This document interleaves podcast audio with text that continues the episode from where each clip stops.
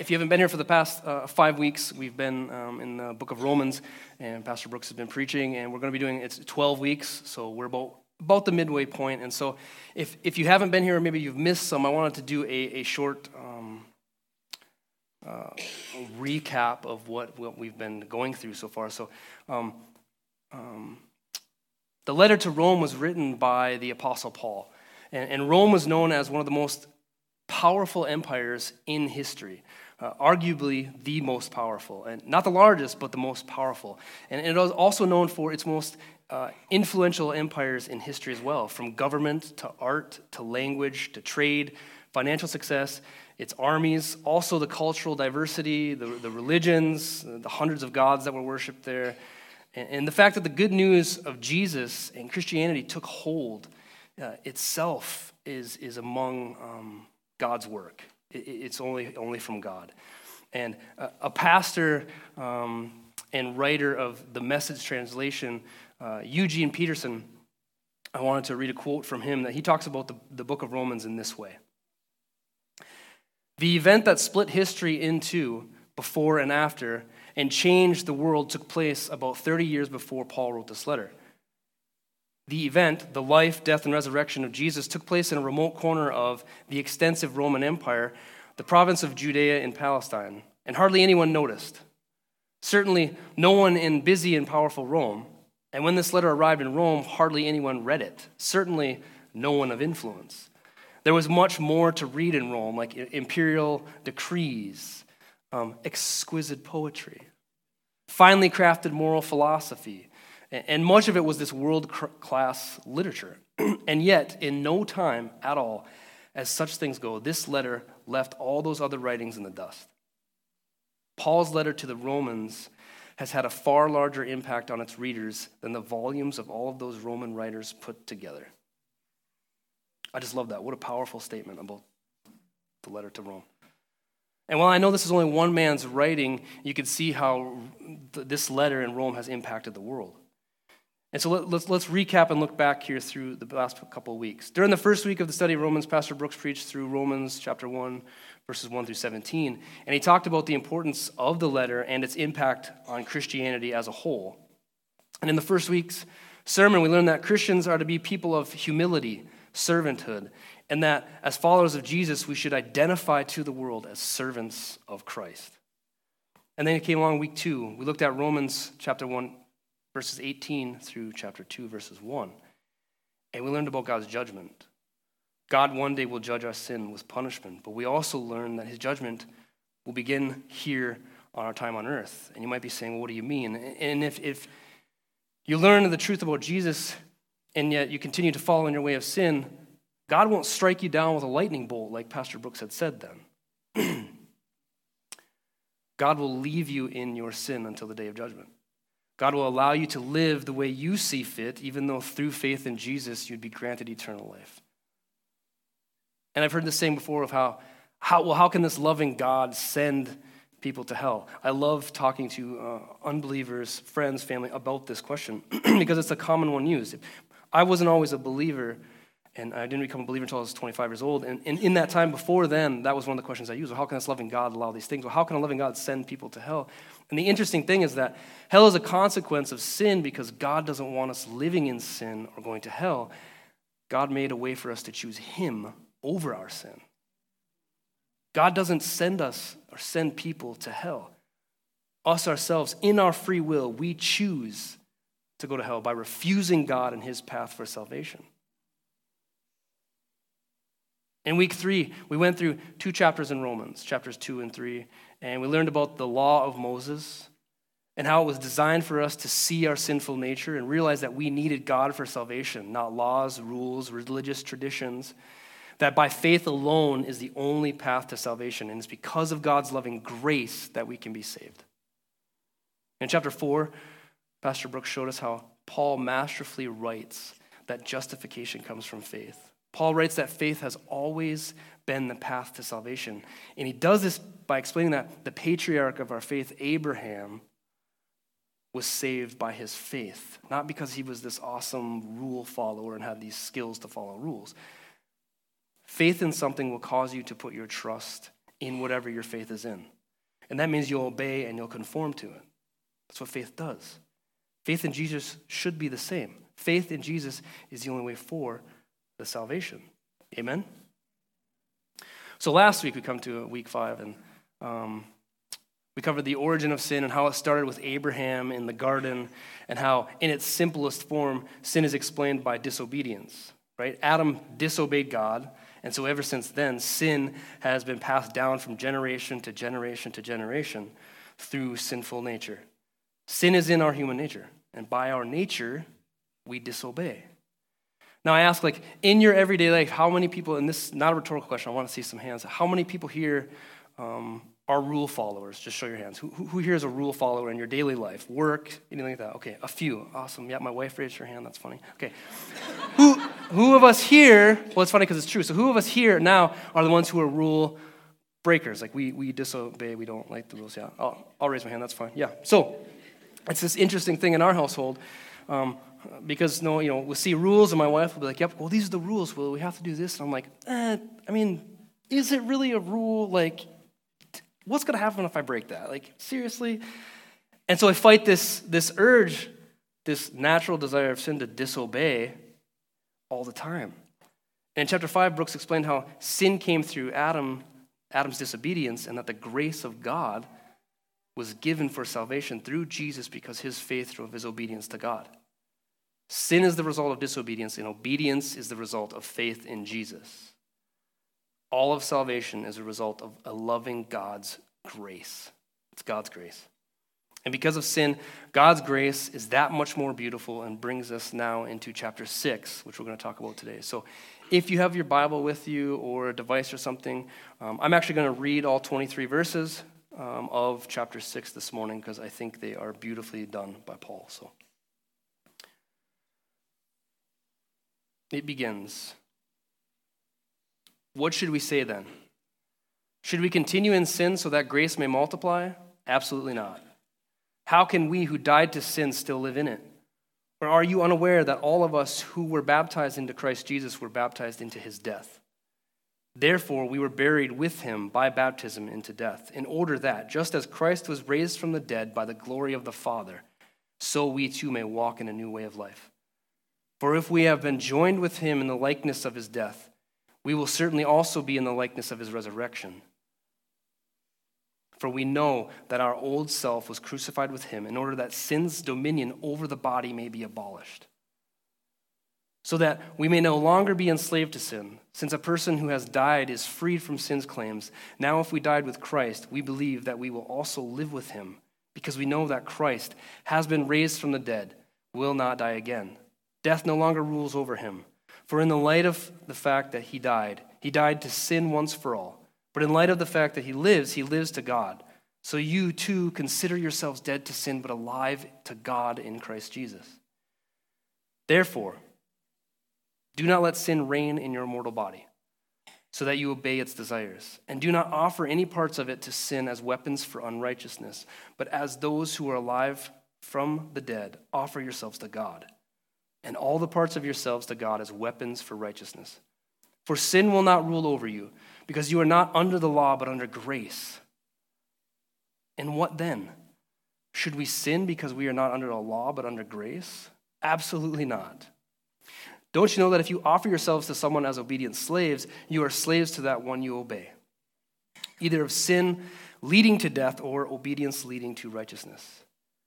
But thank God that although you used to be slaves to sin, you obeyed from the heart that pattern of teaching you were transferred to. And having been liberated from sin, you became enslaved to righteousness.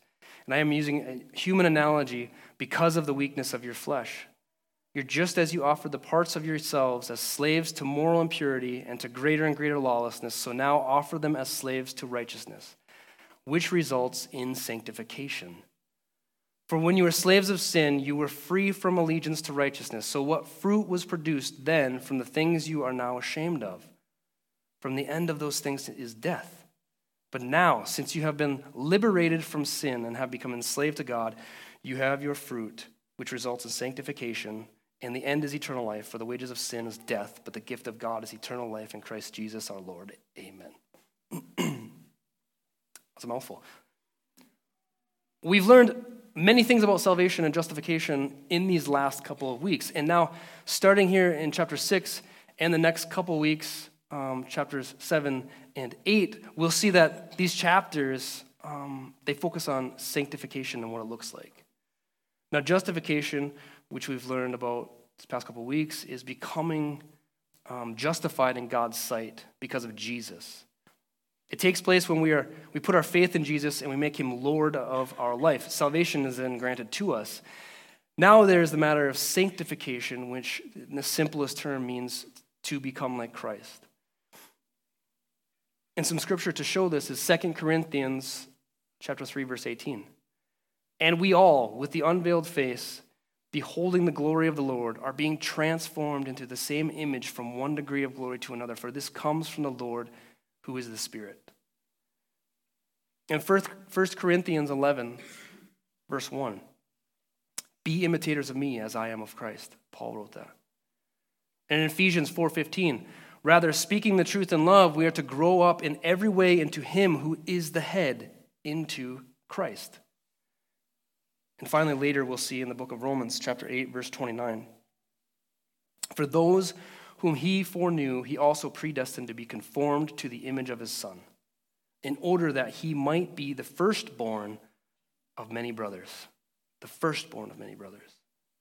As you can see, the process of sanctification is the process of becoming like Christ. It's the ongoing, growing transformation in our lives and in our hearts that's done by the power of the Holy Spirit. It's not done by our own will.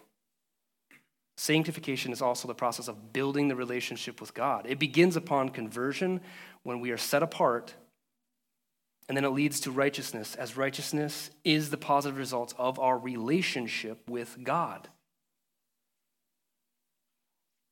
If you are surrendered to God, if you have put your faith in Him, and if He is Lord of your life, then you will become transformed into the likeness of Jesus. There's no way to argue that. And I dare say that if you are not becoming more and more like Christ each day, conforming to Him, then, then are you following Him? Because to be a follower of someone means that you become like them. You see what they do, you imitate them, you, you'll, you'll listen to their words and what they say, you obey what they say. And it's not easy, I'm not saying that at all, but it's made possible because of God's gift of the Holy Spirit. And I want to look back in through verses 1 through 5 and, uh, of chapter 6 and, and just read them one more time and then, and then go through them with you. What should we say then? Should we continue in sin so that grace may multiply? Absolutely not. How can we who died to sin still live in it? Or are you unaware that all of us who were baptized into Christ Jesus were baptized into his death? Therefore, we were buried with him by baptism into death, in order that, just as Christ was raised from the dead by the glory of the Father, so we too may walk in a new way of life. For if, if we have been joined with him in the likeness of his, death, of his death, we will certainly also be in the likeness of his resurrection.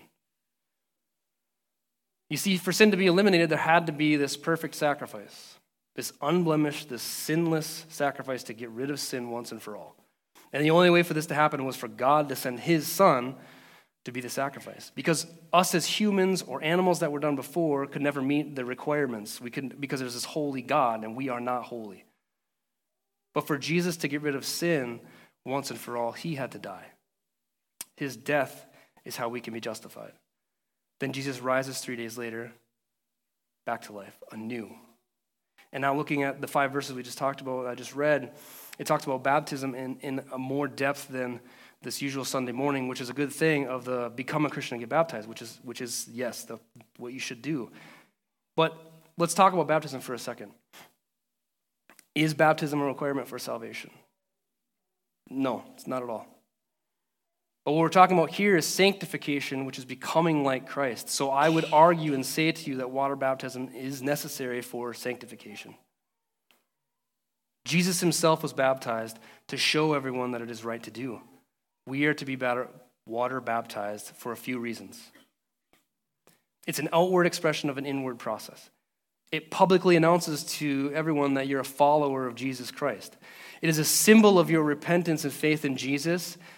It is this symbol of cleansing from sin, being your old past sinful life being washed away. You know, I mean, and how like how many of you in here are clean freaks like me? And like, like I'm a clean freak. I mean, I'll shower or bathe at least once a week. That's the standard. Sometimes soap is involved. But lastly, baptism. It's part of becoming like Christ because he himself was water baptized. If we look at Matthew chapter 3, verses 13 through 15, it says this Then Jesus came from Galilee to John at the Jordan to be baptized by him. But John tried to stop him, saying, I need to be baptized by you, and yet you come to me? Jesus answered, Allow it for now, because this is the way for us to fulfill all righteousness. Then he allowed him to be baptized. Did you notice there how Jesus also says this is the way to fulfill all righteousness? And lastly, before we come to faith in Christ, we are lawless sinners destined for eternal separation from God. We live in this manner ruled by our sin, you know, a slave to sin, as it further says in chapter 6. And, and we have to die and be reborn. So when we are baptized, you know, being submerged into water symbolizes our death when you're submerged. It symbolizes our death to our sinful nature. And when we're raised out of that water and everybody's spitting and sputtering and there's snot hanging out of your nose, it symbolizes our resurrection to a new way of life. That we are, we are not the same as we went into that water as when we come out.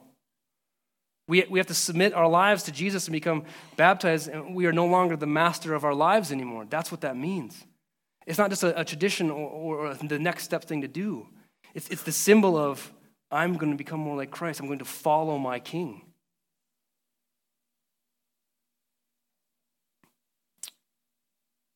Jesus has to be in control of your life. God has to become the focus of your life. If we look farther down in chapter 6, verse 9, it says, Because we know that Christ, having been raised from the dead, will not die again. Death no longer rules over him. You are now alive in Jesus. You will never be again be ruled by death. God promises eternal life to to all those that put their faith in him, right? John 3:16. Jesus took the keys from death once and for all. He, he took them. He owns them. And so those of us who put our faith in him are under that reign. Amen. This all being said, uh, we see that we we don't live under this set of rules that have to be followed in order to be forgiven. Forgiveness is the result of God's grace, as we've talked about now. So let's look again at verses 15 through 19 what then? Should we sin because we are not under law, but under grace? Absolutely not. Don't you know that if you offer yourselves to someone as obedient slaves, you are slaves of that one you obey, either of sin leading to death or of obedience leading to righteousness? But thank God, although you used to be slaves to sin, you obeyed from the heart that pattern of teaching you were transferred to. And having been liberated from sin, you become enslaved to righteousness. And I'm using human analogy because of the weakness of our flesh. For just as you offer the parts of yourselves as slaves to moral impurity and to greater and greater lawlessness, so now offer them as slaves to righteousness, which results in sanctification. See, before, before we follow Jesus, um, we obey our own selfish desires. With the thought, without the thought of, of a creator of, of heavens and earth, or the creator of all things without that thought even in our minds. We obey our own selfishness. And Paul is saying here that we, we gave into sinful desires, and most times our lives were directed by our sinful desires. So now, you are to do the same thing, but give in to God and what He wants for your life instead of the sinful desires. Instead of obeying our, our own passions and our own immoral acts, it's now to obey God you know, I have this, I have this favorite song, and I debated about singing it this morning. I'm not going to, don't worry, it's not. But this favorite Christian artist of mine, it, it, the group's name is Lovkn. It's L O V K N. And he sings this song called New Life. And, and, I'll read some of the lyrics. But some of the lyrics, they fit in really well today with, with um, not being a slave to our sins and becoming a slave to God. And the, the lyrics go like this I'm kicking off my old shoes, saying goodbye to my old blues and I'm going to tell all my friends about my new life. I'm kicking off my old shoes and saying goodbye to my old ties, telling my friends about my new life. And I don't care who you are, that's the gospel. Right? I was once one way, Jesus. Now I'm this way, a new way. Before becoming a, a pastor and before becoming a Christian, the best example I have of being a slave to sin and becoming a slave to God is, is our own testimonies in life. And so I wanted to share a little bit this morning with you about before becoming a Christian, I was uh, addicted to drugs and alcohol as a younger teenager and into my early 20s. And it was this crazy, wild life of everything I did was, was circled around what I had to have or what I needed to do. And, and praise God, my, uh, I've been together with my wife since we were the age of 16, and we'll be married 13 years tomorrow, and she deserves an applause for that. But um,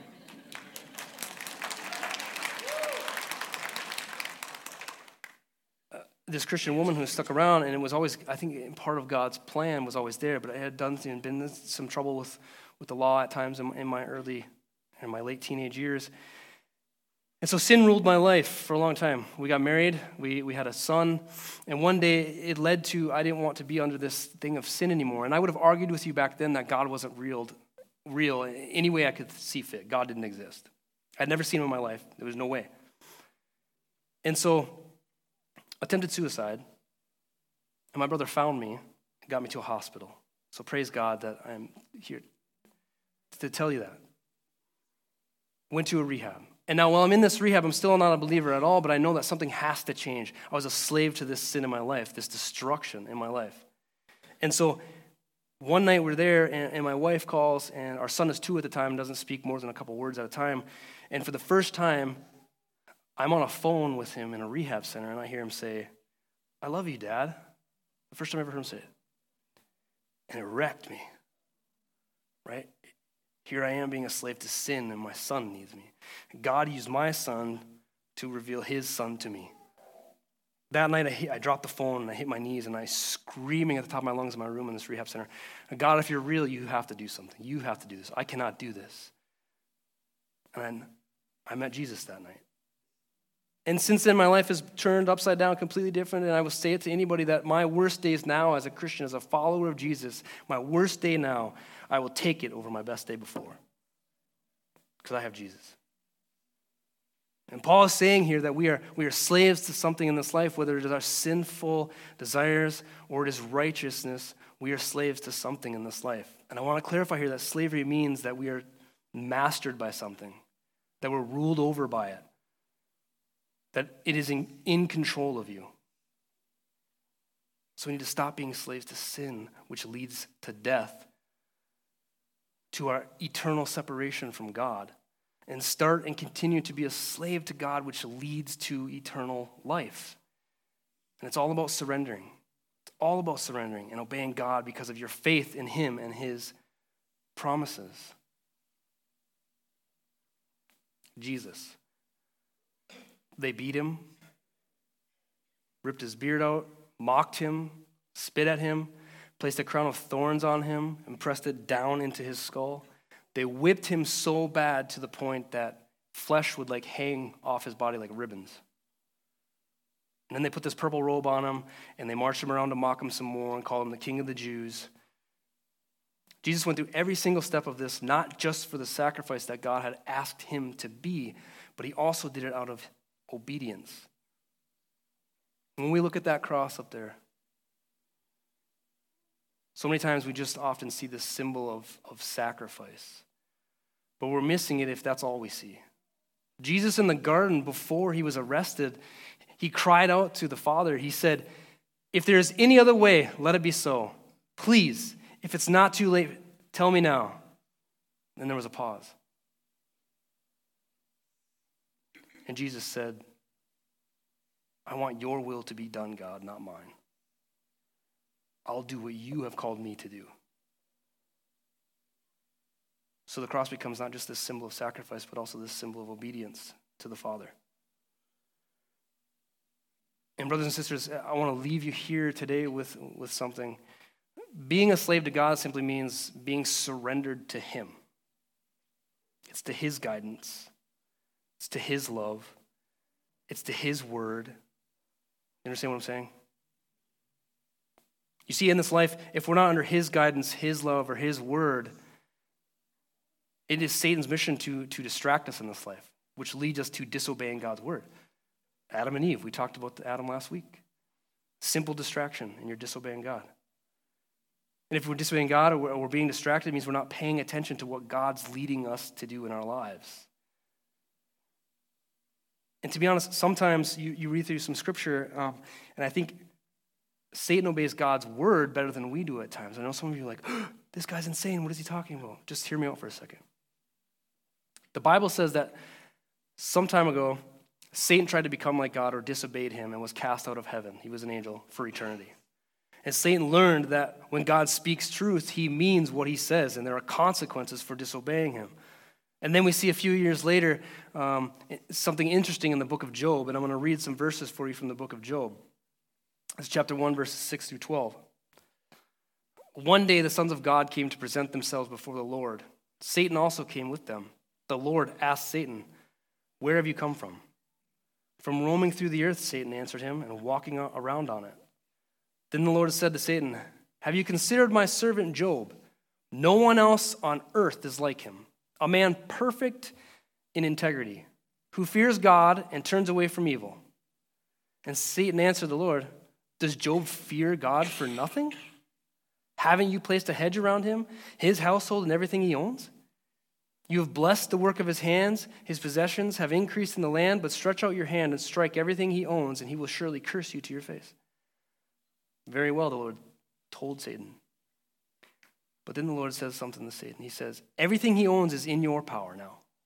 However, you must not lay a hand on Job himself. And so Satan left the Lord's presence. That's how scripture goes. So you see, Satan wanted to mess with Job really bad. He wanted to mess him up personally as well. And, and Satan says, Well, you're protecting him, and so I can't touch him. And when God spoke to Satan, when God told him what he could and couldn't do, there wasn't an argument. He didn't argue back to God. Nothing in Scripture says question, that, that Satan questioned him or argued anything with God. He took God for his word, and that was it. He knew that when God speaks, God means what he says, that his word is his breathed word. So, why are we always questioning God and what his word says? When we need to obey, obey in that exact order, we need to stop allowing Satan to creep into our lives. Stop questioning God's word because it doesn't fit our ideas about life. And some of us here today, we're tired of the church or we're tired of the Bible because it doesn't match our morals or our lifestyles or how we think we should live a life. I want you to, the church didn't write this book. The church was formed by it. If your life or your beliefs don't match what God's word says, then you know, get upset or leave the church or find that, that one agrees with you. Be a follower of Jesus. Be the follower that we all claim to be. Open our Bibles, learn to study it in context, and allow God Himself to transform you to His likeness. Jesus was the perfect sacrifice. He lived the perfect life righteous life. And if we say we are Christians, we have to realize that being a good person and going to heaven, it's not the point. It's not the point at all. It's not about us, it's about God. It's about His plan for salvation. It's about Jesus' ministry, Jesus' life of righteousness, Jesus' sacrifice on the cross, Jesus' example for us. You see in the pattern what I'm saying here? It's all about Jesus. Being a Christian means you trust Jesus to obey who he says he is, that you are forgiven, that guilt, shame, and fear no longer exist in your heart. The creator of the heavens and the earth, the king of the universe says, Come to me, all who are weary and heavy burdened, and I will give you rest. God says that. God says that we are free in Jesus Christ. We're to stop being slaves to our sins and let Jesus be the master of our lives. And if you want freedom, brothers and sisters. If you are yearning for real love, if you are yearning for real relationship, it is only found through Jesus. It is only truly felt and lived when Jesus is the master, the Lord, and the King of your life. Because of God, not us. Because of God, we get to experience His presence. We get to experience His spirit and power. Most importantly, we are slaves to God. We get to show the world who Jesus is. We get to show the world how to love others like Jesus. And this is why we are here to, to live by God's word. How can you show Jesus or the world who Jesus is if we don't know the Word? The Word that tells us who Jesus is. How do we live by God's Word if we, we don't read it? Or if we only open it when the pastor tells you to on a Sunday? I'll give you this advice pray first, then open your Bible and begin to become a student of God's Word. And then pray some more, and then pray some more, and then pray some more and ask the Holy Spirit. Read, then pray some more. And don't read the Bible to try and transform it into your version, but study the Bible and allow God to transform you into the likeness of His Son. I got one more thought this morning, I promise, and I'm done. There was this study, this really cool study, and I know my wife Erica got really annoyed because I told it to her about five times. I just, it was this awesome story, and you're going to probably think it's lame, but it's awesome. So, in the 90s, there was a study with fleas, right? Fleas, okay. They, in the lab, they took a flea. Fleas are naturally born with this um, skill to have a 36 inch vertical. It's insane. 36 inch. Yuck. Okay. I saw some people itching already. That's cool. So, 36 inch vertical.